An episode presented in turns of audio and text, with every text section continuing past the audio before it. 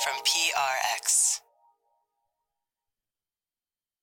Stew. Stew. D. D. O.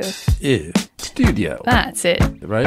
Studio. three sixty with Kurt Anderson. Kurt Anderson. Kurt Anderson. I listen to it on the uh, radio in my car. So don't be sniffy about I'm not pens. being sniffy. I think I'm you are. No, no. You've got a nose for it. Oh, gosh. Wow. What are you saying over there?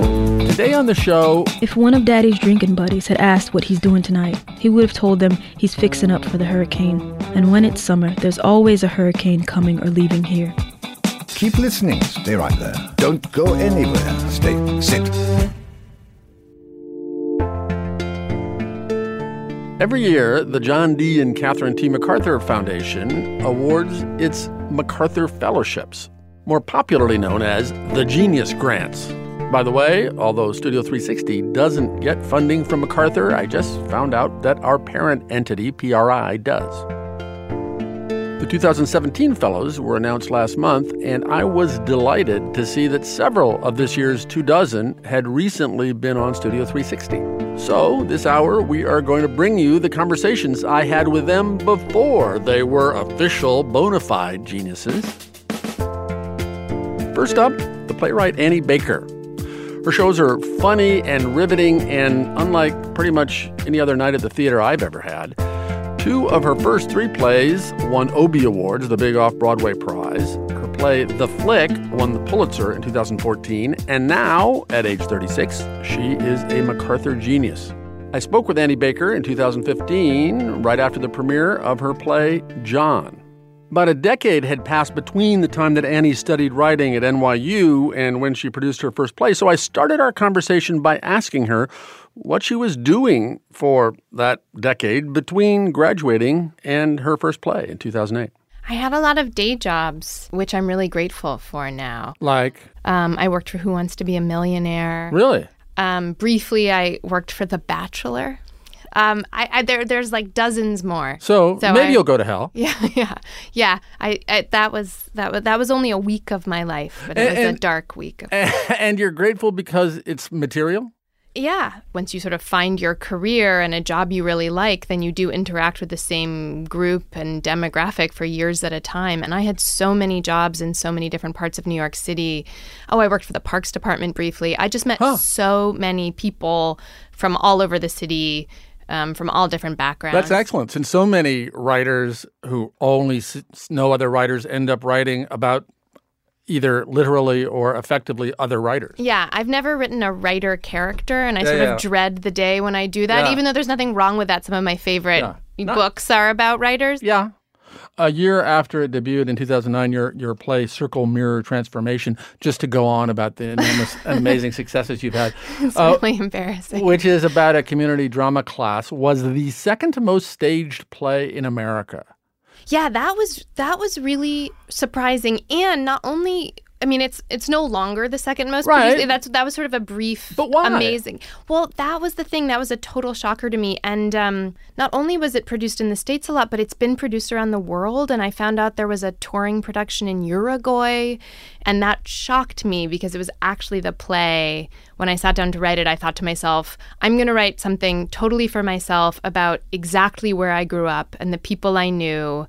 Um, I was sort of writing about this community center in Amherst, Massachusetts, where I grew up. And one of the things I've discovered since the play kind of took off is that most towns in the world have sort of an eccentric lady who teaches a drama class in the basement yeah. of a community center. Yeah. Like, that's sort of like a worldwide phenomenon. Yeah, yeah. Um, and I, I wasn't aware of that until... And, and I suppose also because, I mean, you are now have this imprimatur of being, you know, cutting edge and hip, and yet it's it's accessible, and your work is actually accessible. It's not...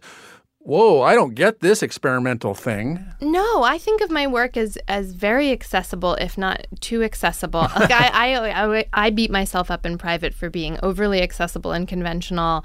Um, and so then I'm always really surprised when people say stuff like cutting edge or divisive. Um, yeah. Because polarizing. Yeah, polarizing. That, that's been thrown around a lot. Yeah. And I We'll talk and, about that. And I really...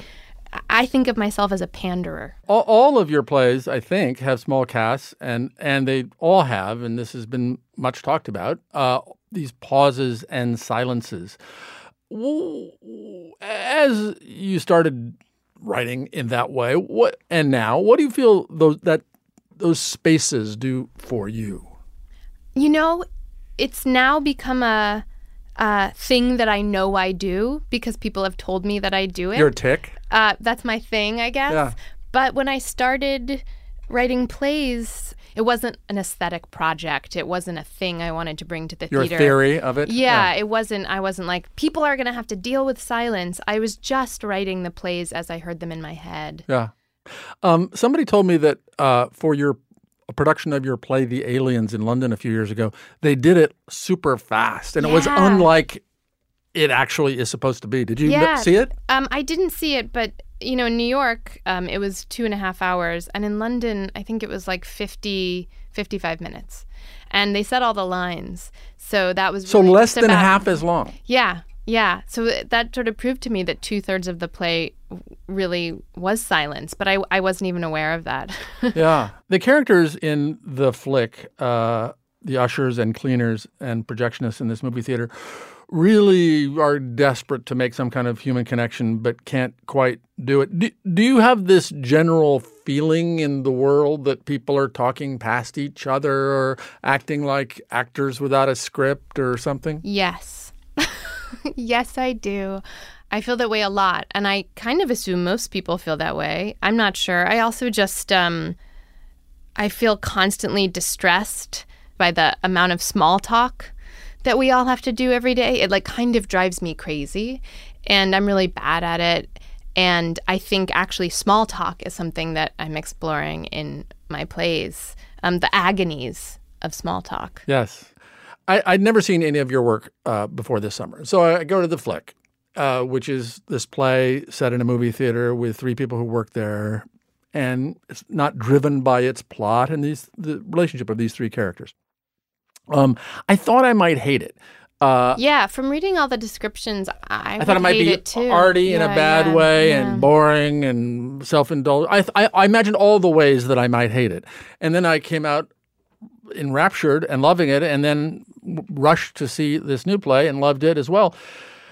There are, however, for all of your acclaim and awards and and and accessibility and all of the rest, there are people who, who don't get your work at all. Yeah. And, and, and that this is why you are called polarizing. What, what, ha, do you have you drawn any conclusions about what kinds of people hate hate your work as opposed I, to those who no, love it? No, it's sort of an ongoing investigation, because I do find, especially in early previews of my plays, um, that there are people who really hate it and are really vocal about it. Um, during an early preview of my new play, John, I sat next to this German woman who, in a very intimidating accent, kept saying throughout the play, that, you know, this is so depressing, this is so stupid, who wrote this? And then actually at one point she did say, like, a teenager must have written this. What stupid teenager wrote this play? And, I mean, it was interesting to me that she said depressing. Yeah. I think I sort of thought she'd be like slow moving, too long, but that actually wasn't her beef. I think it was too sad. Your play John takes place at this B and B in Gettysburg. Uh, it's overflowing with kitschy knickknacks and teddy bears and dolls and stuff. Um, and it is run, the operator of the B and B is this character Kitty. Um, creating her, I was thinking about how you, conscious you were of walking that razor's edge between making fun of her, mm. um, because there's some humor at her expense and her very existence, and making her the wise, totally lovable character that she is as well. Was that was that the conscious, like, mm, too much this way, too much that way? Definitely. I mean, I that character I wrote specifically for an actor, Georgia Engel, who's a really sort of delightful person and is one of the smartest people I know. Yes, and people um, probably know her as Georgette from Georgette the Mary Tyler from Moore the Mary Show. Tyler Moore Show. Who married she, Ted Baxter. Yes. She's amazing. She's incredible. In, in this play. And she has one of the quickest, most brilliant minds I've ever encountered. And so actually writing the part, I wrote it sort of with the knowledge that Georgia would be completely transcendent and likable and obviously really, really smart. Um, and I actually, something I really wanted to do was set up the expectation that the play was going to be about sort of two New Yorkers and the daffy Pennsylvania proprietor of the bed and breakfast, and then actually have her turn out to be a kind of telepathic mind demigod, reader, yeah. Neoplatonist witch. Yeah. Um, and that that was part of what made me want to write the play. But, but and and yet you, you, it's this spooky house, and it was a Civil War hospital, and there's these suggestions of supernatural stuff and all that. But you you never. It's interesting that you went there because it's not like your previous work. But you also, it's interesting to me that you didn't go fully there. It's not there's not suddenly ghosts and. No, spoiler alert, or lack of spoiler alert. There, you just you, ruined it, Kurt. You, you don't go fully magical realist. No, no. I really wanted to deal with the, the feelings of the uncanny and um, feelings of dread and the supernatural, but sort of all in service of um, the spiritual development of the characters in the play and what that all meant metaphorically. Uh, and for all of that talk, it sounds, oh, my God, this is going to be this incredible, uh, talky, intellectual play. And there's some talk about God, I guess, but it's it's it's not, uh, you know, there's not big Kierkegaardian arias in, in this play. No, I mean, I what I wanted to write um, was people trying to talk about the divine or the numinous or whatever you want to call it, and the way they might fail at talking about it and try to talk about it. I do think I'm really interested in failure as a playwright. I think that's in in failure to articulate something as opposed to like really nailing it. Um, and I feel like, especially when it comes to talking about the divine, we're we're always going to feel incredibly um, half-assed. Yeah, it yeah. just it, it you just feel absurd when yeah. you try to talk about yeah. it, and so that's something I wanted to deal with in the play. Annie Baker, thank you very much. Thank you so much for having me. Annie Baker's newest play, The Antipodes, premiered earlier this year. Coming up. I thought, well, what could I do with my life that if I did die in like a month or a year or tomorrow or whenever, that I would feel like I'd lived a life worth living. How enduring Hurricane Katrina and the death of a sibling shaped Jesmyn Ward's destiny. I thought, writing, like that's what I want to do. I want to be a writer. That's next in Studio three sixty from Public Radio International in association with Slate.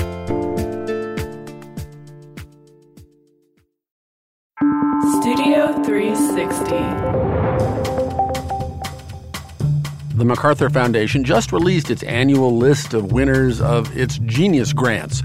Among them is the writer Jesmyn Ward, whom I spoke with in two thousand eleven. She had just published a novel called Salvage the Bones, about a fictional town on the Gulf Coast of Mississippi called Bois Sauvage. Jesmyn was not well known at the time, but as it turned out, Salvage the Bones was about to win the National Book Award for Fiction. She began our sit-down by reading an excerpt from Salvage the Bones, where the book's fifteen-year-old narrator and her family are preparing for a hurricane. If one of Daddy's drinking buddies had asked what he's doing tonight, he would have told them he's fixing up for the hurricane. It's summer, and when it's summer, there's always a hurricane coming or leaving here. Each pushes its way through the flat gulf to the twenty-six-mile man-made Mississippi beach, where they knock against the old summer mansions with their slave galleys turned guest houses before running over the bayou, through the pines, to lose wind, drip rain, and die in the north. Most don't even hit us head-on anymore. Most turn right to Florida or take a left for Texas, brush past and glance off us like a shirt sleeve. We ain't had one come straight for us in years, time enough to forget how many jugs of water we need to fill, how many cans of sardines and potted meat we should stock, how many tubs of water we need. But on the radio that Daddy keeps playing in his parked truck, I heard them talking about it earlier today. How the forecasters said the tenth tropical depression had just dissipated in the Gulf, but another one seems to be forming around Puerto Rico. So today, Daddy woke me up by hitting the wall outside me and Junior's room. Wake up. We got work to do. Junior rolled over in his bed and curled into the wall.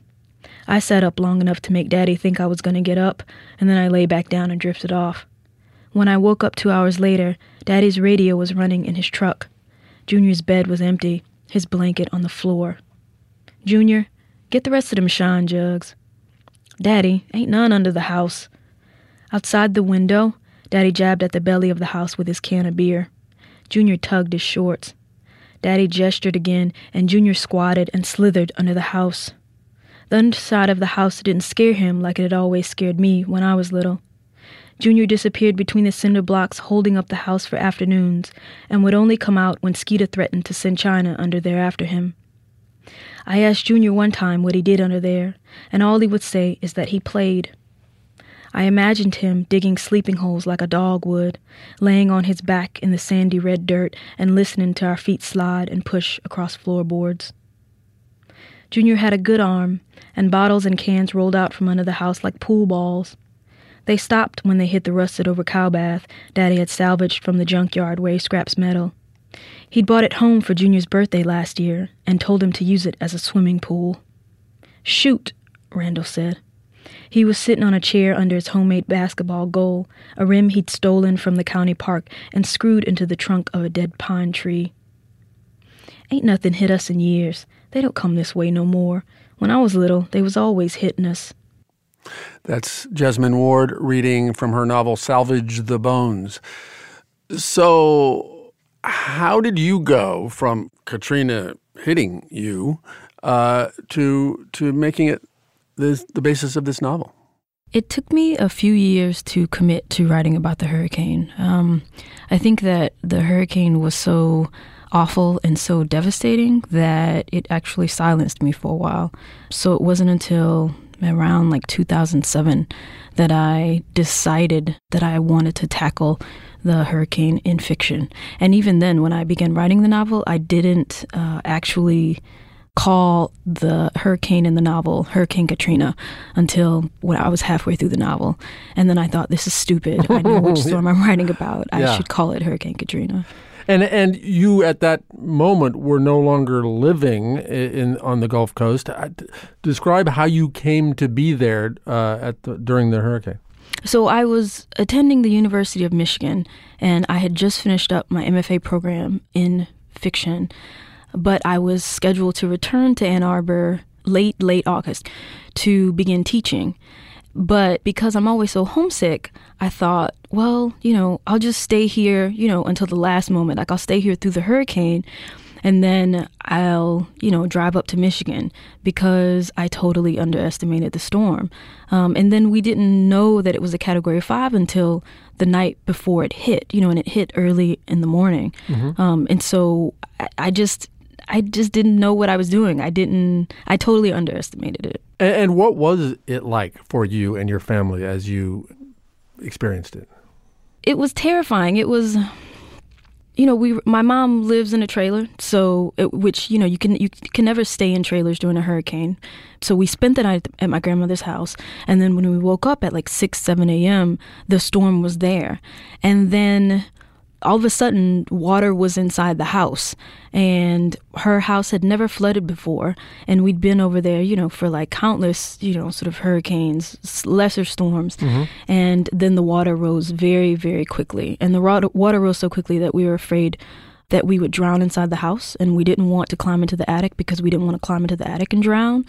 Um, so we actually had to leave the house during the middle of the storm.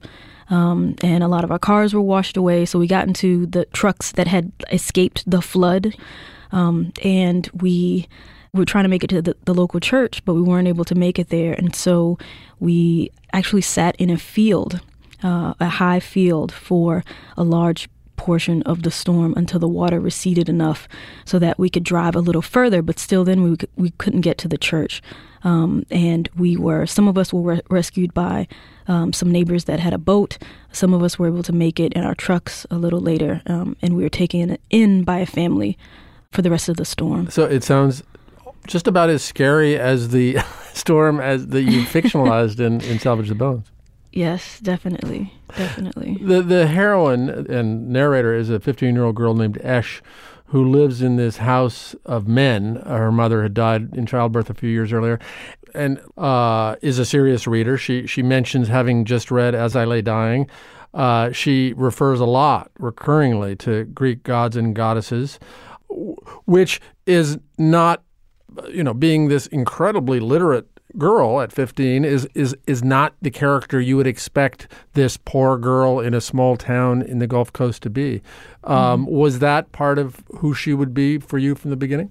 When I um, sort of discovered, I, I knew that she would be reading over the summer. Like, I knew that she read um, because I figured that that she read in order to in order to to not be so isolated, right? Mm-hmm.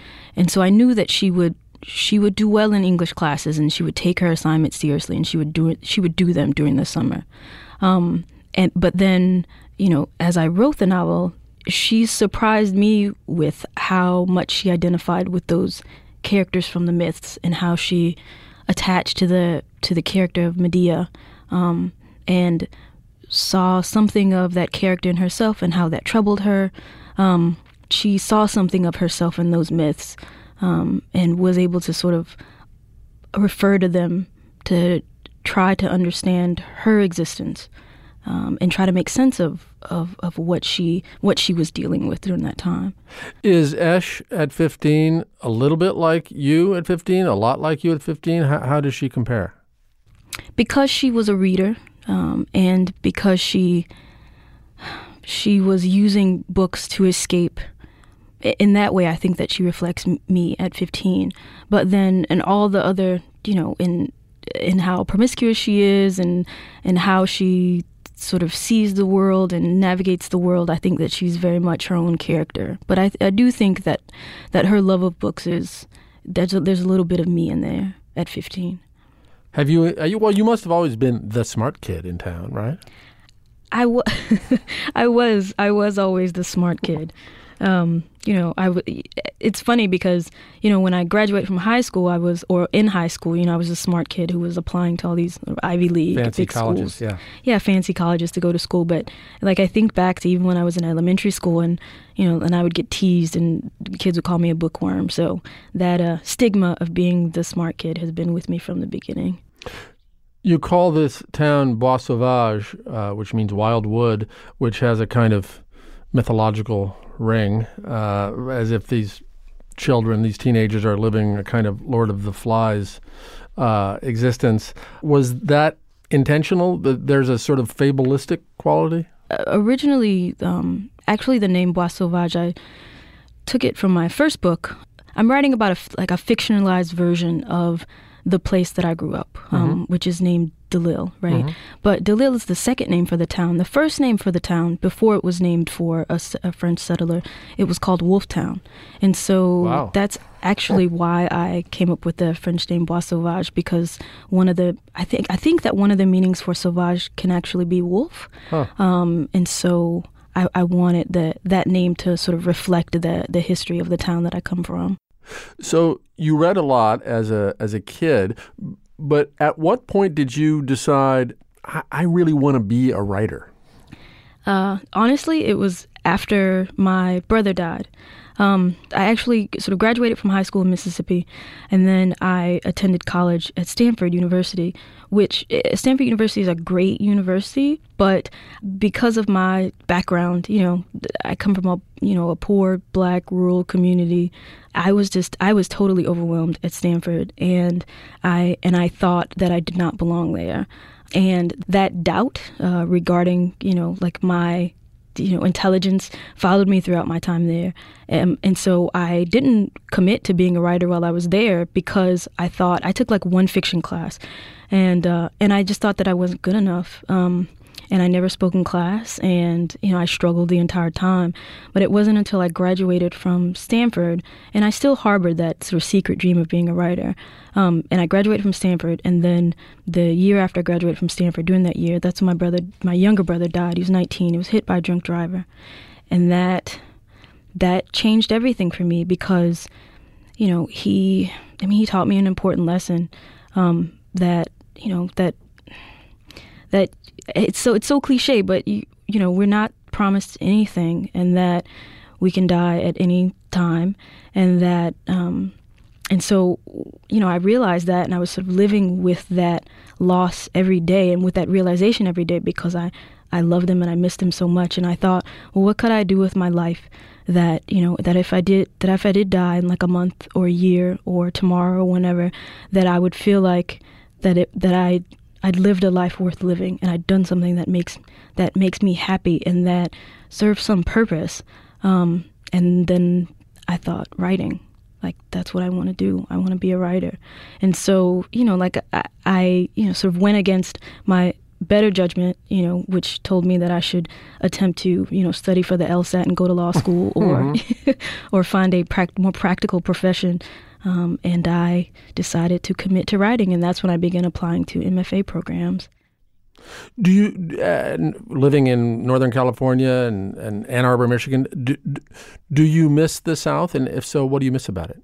I do miss the South. Um, you know, while I was in those places, I, this is going to sound strange, but I missed, first I missed the air. You know, it's very humid.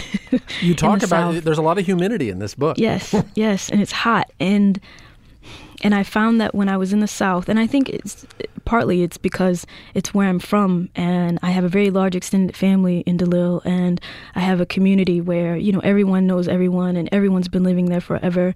And so I I think that, you know, that I missed that, but that I sort of associated that close-knit, tight feeling with the feeling of humidity and heat, because oh. when you're in that kind of humidity, it feels like the air is embracing you. Uh, it's so heavy and so thick. I mean, there's a lot that I, even as I love Mississippi, there's a lot that I dislike about Mississippi. There's much that I hate about Mississippi, but you know, I'm that's home. So, yeah. But you, you on the other hand, you c- presumably wouldn't have become who you've become, a, a well-regarded novelist and the rest, had you not left, right? Exactly. Exactly. Because it taught me, you know, being a, away from home, I think, helped me to commit to writing about it when I did. Um, partly maybe because I was sort of writing into that homesickness because I missed it so much and thinking so much about home and like my my place there and if I could have a place there. Um It, it just helped me see things more clearly, and it helped me sort of, I guess, like more easily embrace the love that I felt for that place and for those people. Jesmyn Ward, thank you very much for coming into Studio three sixty today. Thank you for having me. Jesmyn Ward's third novel, Sing Unburied Sing, is just out, and it is a finalist for this year's National Book Award for Fiction. Coming up, a performer who reinterprets songs from every decade of the history of the United States, all the way back to Yankee Doodle Dandy. Our country was founded on dandy revenge. Taylor Mac is just ahead in Studio three sixty. Oh, snakeskin cowboy. From Public Radio International in association with Slate. Who the hell you think you are? You're dancing around. Studio three sixty.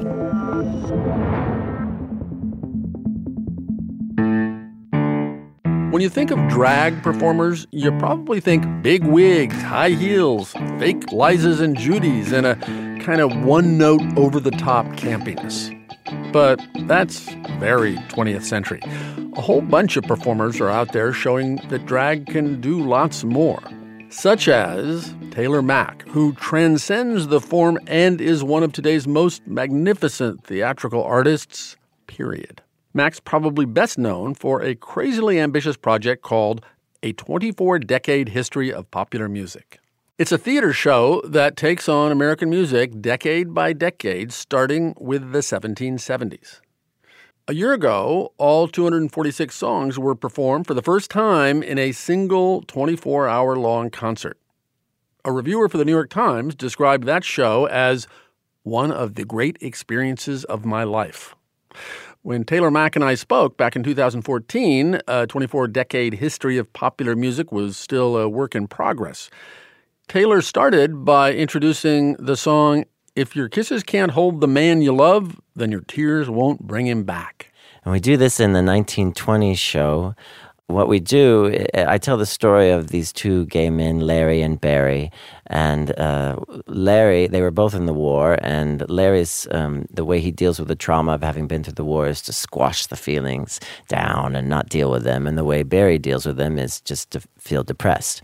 And so they're kind of fighting throughout the concert, Larry and Barry. And uh, at a certain point, they decide to Um, break up, and Larry is very sad about it, and Larry's fairy godmother comes and sings a song to him, and this is it.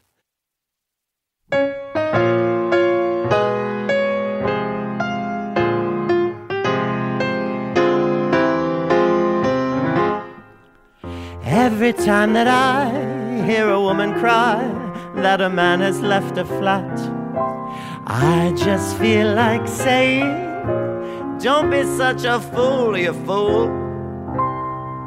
Come and dry your eyes, can't you realize that you gain nothing by that? That's no way to keep his heart warm when his love grows cool. What's the use of crying? What's the use of sighing when he's wandered off the track? If your kisses can't hold the man you love, then your tears won't bring him back. No use being tearful, you might as well be cheerful when he's giving you the sack.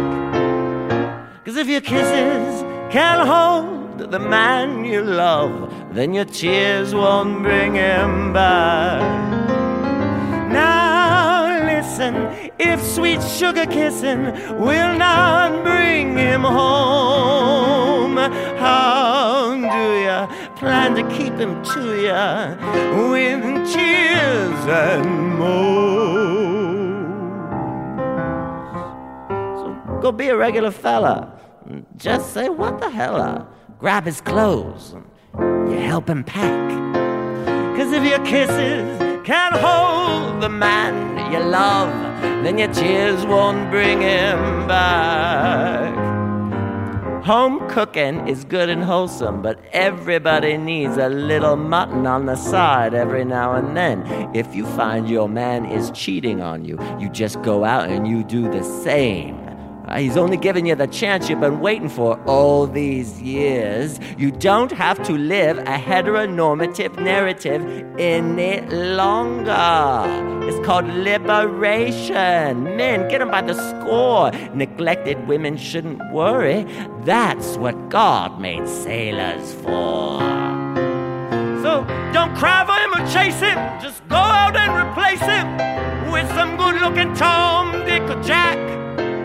'Cause if your kisses can't hold the man you love, then your tears won't bring him back. If your kisses can't hold the man you love, then your tears won't bring him back.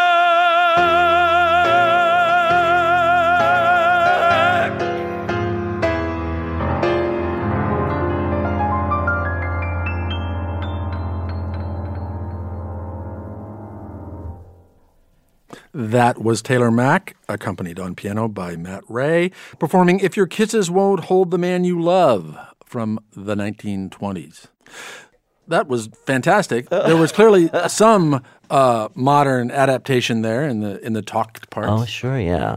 And how historically accurate are you endeavoring to be, or will you take lots of liberties? Oh, there's liberties. Yeah. Well, I mean, I, I say it's my subjective history. I'm not a historian, and I don't have an interest in being a historian. I have an interest in history, and so I do re- a lot of research, and I like to reframe everything. So, for example, music from the seventeen seventies, the whole decade has its own individual theme. Each one has their own theme. And the seventeen seventies decade is about how America was founded on booze, man-boy love, and dandy revenge.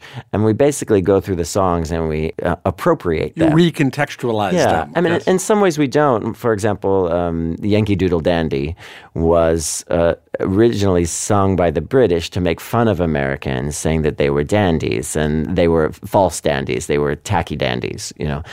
The British lost a particular battle, and so the Americans forced them to dance to uh, Yankee Doodle Dandy while they sang it over and over and over again, and that's how it became huh. an American huh. song that we sing. So that there's a little bit of truth to my appropriation, right. you know, which is that our country was founded on dandy revenge. Yes. Now, will it get tricky a little later in the eighteen forties and fifties when minstrelsy becomes the big thing? Well, we've been doing them out of order. Uh-huh. Um, so I, I haven't quite done the f- forties, but I found this family of abolitionists. I think they're called the Hutchinson family. Yes, they were huge stars huge in America. Huge stars. Yeah. And my idea is that we do, the eighteen forties will be just their music. Uh-huh. But then there, that that always comes up is there's so many minstrel songs, and um, it's always a balance of, you know, uh, not ignoring it, yes. um, but also not allowing that particular story to become the story of, right. of what I'm doing. But it seems like you can't ignore it. I mean, no, Stephen no, no, Foster, no. after all. Oh, well, and so the eighteen fifties we did, and we did a, a Walt Whitman, Stephen Foster mashup. So everyone says that Stephen Foster is the, you know, the father of American song. So, but I think Walt Whitman is. So what we did was we basically pitted them against each other. And Walt Whitman is the self-declared no sentimentalist, and uh, Stephen Foster is a sentimentalist. And so we kind of use that as a way to kind of attack this minstreling of... That um, sounds great. Yeah, it's fun. Gender identity and sexual identity obviously runs through most, if not all, of your work. Does that figure in every decade of this project or not? Well, it's a queering of history. I really do think that that's a lot of what I'm doing is uh-huh. finding where are my people in history, yeah. you know, even if I have to make them my people. Yes. I don't always focus on it for every decade. You but dial it back sometimes? Yeah, but sometimes, but it's always present, yeah. you know, because it's just who I am and right. what I do. So I don't have to hammer people over the head with it because, yeah. I mean, they're looking at it, so... As I've read things you've said and written, it strikes me that surprisingly, uh, given th- who you are otherwise and the characters you play, that you're kind of a theatrical conservative. You believe in story and craft and giving the audience what they want, right? Oh, I wouldn't say giving them what they want. Or at least satisfying them. I try to give the audience what they need. And what I mean by that is I, I'm trying to be a student of humanity. And so I try to figure out what do people need at this time in their lives, um, kind of collectively. Oftentimes it's just about figuring out what you need because you're a person and people will relate to you, you know. So yeah. so that doesn't necessarily mean that the shows are always entertaining or fun or satisfying. Right. Sometimes they're really disturbing. Right. Um, but but you are a, a show person, clearly. You like entertaining. Yeah, I do. I do like to entertain people. That's um, true. You were trained classically as an actor. Yeah. How and why and when did drag become the core of your performance? Uh, the whole reason I do it is because I'm I'm interested in homogeneity and heterogeneity. I grew up in a suburban uh, town where everyone was supposed to be the same, mm-hmm. and I I've become very fascinated with that as a result. So my drag was about trying to take a topic and tear that topic apart and say how what in a kind of postmodern way, you mm-hmm. know, and then look at all the pieces and then put them all back together again somehow and say what what's the full range of what the topic looks like and feels like. And it's also about exposing what I look like on the inside. So people will often say, do you feel like you're hiding when you put on those costumes? And I say, no, I'm, what I'm doing is I'm exposing what I look like on the inside. So when I'm wearing my jeans and a T-shirt, that's when I'm hiding because I'm trying to blend in with everybody else. And you don't, or and may, as I, far as I know, have never had a, a, a drag name. No, no, I, that was very, I really did not want to have a drag name. Because?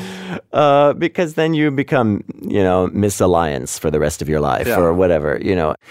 And I think that's fun. You but, know, but it when sort of have, trivializes it? Uh, for me, it, again, it was about not hiding. So I just right. kind of wanted to expose who I was. You wrote, you performed and wrote this great thing called uh, a theatrical manifesto, I believe, mm-hmm. in which mu- much of it struck me. One of the tenets that really struck me was, quote, if we stop telling a majority of the people they won't like what we do, they would actually like what we do. yeah. But um, I'm really interested in... Um, uh, in, in recognizing that people actually... that avant-garde is commercial. Um, Especially if you don't call it avant-garde. Right. And I and I see people enjoy avant-garde fashion all the time. Maybe they make fun of it a little bit or, you know, but but they line up to see it. Um, you know, it's the biggest selling show at the Met. You know, was the... Well, the Alexander McQueen? Alexander yeah, yeah. McQueen, Met, you know, yeah. it's at the Met.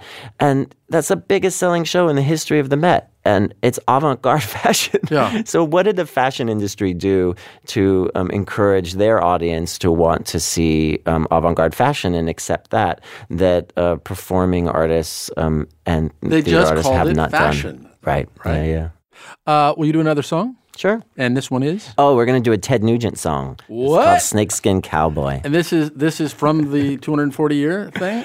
Uh, yeah, it's from the nineteen eighties, um, uh, or it might be seventies. I'm not. Sh- I can't remember. No. But um, the Ted Nugent heyday, in any case. Yeah, exactly. And what what we did with it is we we didn't want to actually have to listen to the song because um, we just read the lyrics. I felt like we needed to do um, something by somebody who was a conservative, um, but I didn't want to listen to the song, so we just made up our own melody for it, and uh, we were just singing his lyrics. Um, and so we'll do that for you now. Excellent.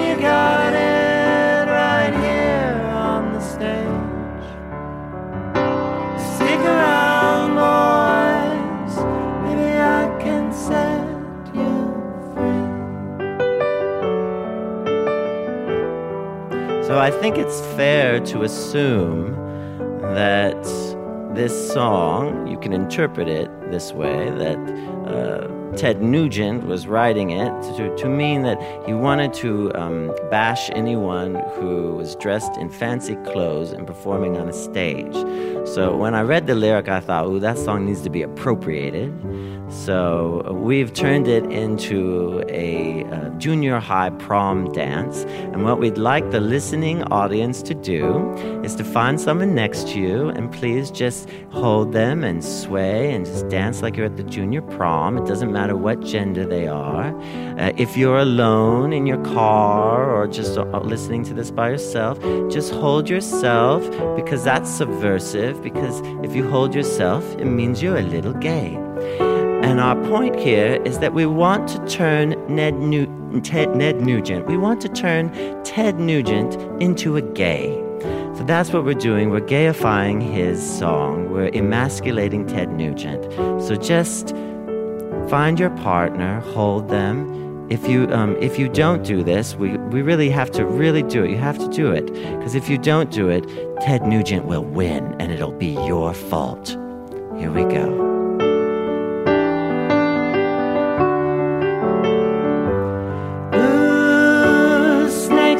Cowboys, who the hell you think you are? You're dancing around with your best pants on. Don't think that should get too far. Just hanging around with your high-heeled sneakers.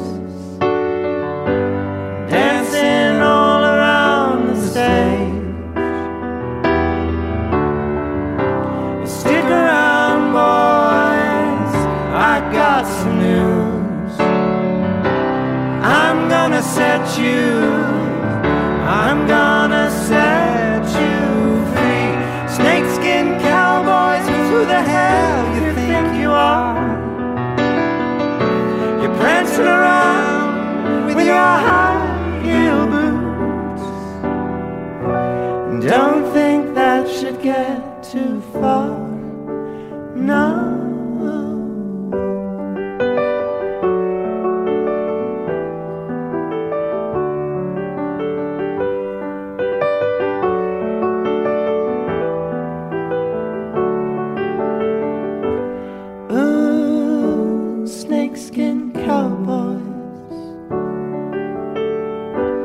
Who the hell do you think you are?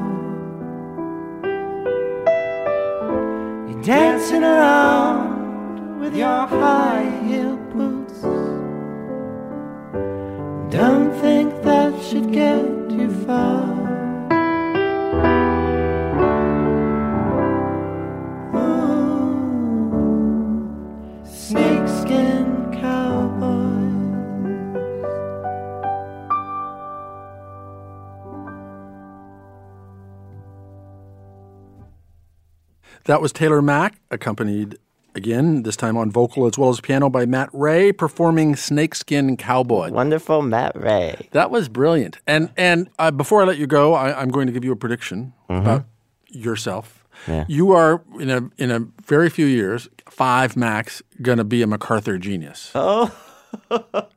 Now, when it happens, you got it. You telling people that. You have to thank me. I'd you like to, the money. You heard it here first. Sure, absolutely. I, I have never had this thought spontaneously about one of my guests before, but I did now. Oh, and you're very sweet. I hope it comes true. Taylor Mac, thank you very much. Thank you. And it did come true, so I had to call Taylor and check back in. Hello. Hi, is that Taylor? It is. Hello, it's Kurt Anderson calling. Hi, Kurt. How are you? I'm really good. I'll bet you are. You predicted it. Well, there you go. And uh, as I said at the time, I, I had never made such a prediction before. I don't know why I suddenly did at the end of our conversation. Well, you manifested it for I, me. I guess that's it. I guess that's it. But it, I mean, is, is that something you thought like, yeah, maybe so? Well, you know, it's the holy grail. It's the gold rush of the non-commercial artist, you know. Yeah. So, of course, you think about it. I mean, you don't just, people say that. They just call you and they give you the money. It doesn't really work that way. It's uh, you have to work the system for years and years. And then if you work the system, then maybe they will call you. And, and I guess actually, though, more more practically, not looking rich is probably helpful. Uh, well, I don't know. They gave it to David Simon, you know. That's true. That's I mean, true. That's true. Um, do you have any plans or, or ideas of what you're going to do with the one hundred twenty-five grand a year? It's this kind of wonderful thing where if I play it right, I could have seed money for every production that I want to do for the rest of my life. It's not like it's enough to stop having to fundraise, right. But it is enough that I have something to kickstart everything. And it's enough that I can give back. So I'm, I want to do a little combination of the two. Yes. When when we spoke last, you, you hadn't yet finished uh, twenty-four-Decade History of Popular Music. You have. Yeah. It, it, it was gloriously realized. Are, are there going to be uh, more performances coming up that people can see? Yeah, we're, I mean, we just did one in San Francisco at the Curran Theater, and then we went to Melbourne and did the Melbourne Festival, the entire show, um, four six-hour shows. And now we're going to do it in L A in March, and then Philly, two twelve-hour shows. And then we're going to retire it. We've been working on it for seven years now, and I have lots of other projects Good. That I want to put out into the world. So. Good. Yeah. Uh, well, it always pleases me when the, the most talented and the nicest people, uh, it works out for them. So uh, congratulations. And, and, and, and it made me feel good, not, not just because I predicted it, but because you deserved it. Well, thank you so much. It was, it was so wonderful. And And uh, thank you for your book. I, I, was, I know you're probably not supposed to promote your own stuff on your show, but I'm reading your book, Fantasyland, right now. And uh, it's so exciting. And well, thank I you. I was raised Christian Scientist, so, um, you know, my whole life has been Fantasyland. There you go. So, there you go. So I'm really um, um, digging it. Oh, I'm really pleased. I uh, can't wait to see you next in some other performance. Will you Will you take gigs like, like the Brecht or something else like that in the meantime? Oh yeah, I mean I'm a gigger. That's my life. Good, good. Well, you're on my you're on my you're on the little alert app I have to let me know when you're performing. So uh, I'll, oh. I'll, I'll I'll appear whenever that next one is. Uh, our next uh, actually our next show is uh, I should have said this Town Hall December twelfth. We're doing a, a twenty-four decade holiday show. Well, uh, yeah. I'm going to make buy tickets for the Taylor Mac Christmas show right now. um, Taylor, it is always a pleasure talking to you. Thank you very, very much. Yeah, thank you. And that is it for today's show. Studio three sixty is a production of P R I, Public Radio International, in association with Slate. And our executive producer is Jocelyn Gonzalez. Our senior editor is Andrew Adam Newman. Our technical director is Louis Mitchell. Our producers are Sam Kim, Skylar Swenson, Zoe Saunders, Tommy Bazarian. Our production assistant is Claude Gillette. And I am Kurt Anderson. Thanks very much for listening. P R I, Public Radio International. Next time on Studio three sixty, Alec Baldwin talks about the S N L character he gets into who he can't always get out of. you'll look at somebody and go, I'd like to have the roasted chicken, please. Very well done. Very well done. I want you to roast the shit out of that chicken, you know, and you just, you just burst into that. Taped from New York, it's Studio three sixty. Next time.